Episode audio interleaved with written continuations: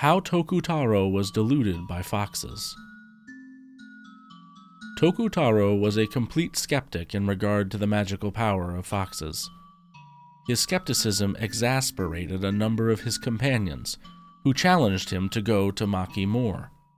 If nothing happened to him, Tokutaro was to receive five measures of wine and a thousand copper cash worth of fish. If, on the other hand, Tokutaro should suffer through the power of the foxes, he was to present a similar gift to his companions. Tokutaro jeeringly accepted the bet, and when night had come, he set out for the Maki Moor. Tokutaro was determined to be very cute and very wary. On reaching his destination, he happened to meet a fox running through a bamboo grove. Immediately afterwards, he perceived the daughter of the headman of Upper Hurukane. On telling the woman that he was going to this village, she explained that as she was going there too, they might journey together. Tokutaro's suspicions were fully aroused. He walked behind the woman, vainly searching for a fox's tail. When they reached Upper Hurukane, the girl's parents came out and were much surprised to see their daughter, who had recently married and was living in another village.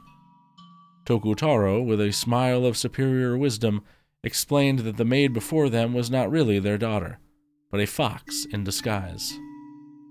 The old people were at first indignant and refused to believe what Tokutaro had told them.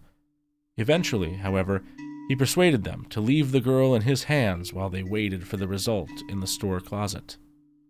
Tokutaro then seized the girl and brutally knocked her down, pouring abuse upon her.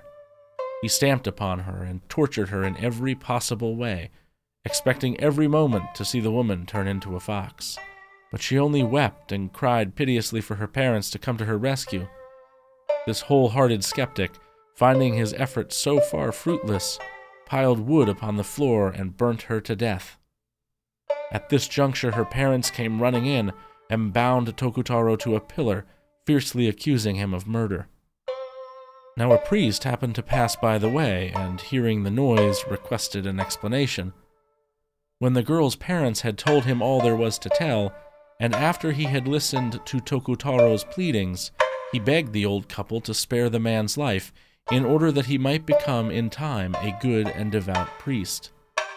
This extraordinary request, after some thought, was agreed to, and Tokutaro knelt down to have his head shaved, happy, no doubt, to be released from his predicament so easily. No sooner had Tokutaro's wicked head been shaved than he heard a loud peal of laughter, and he awoke to find himself sitting on a large moor. He instinctively raised his hand to his head to discover that foxes had shaved him, and he had indeed lost his bet.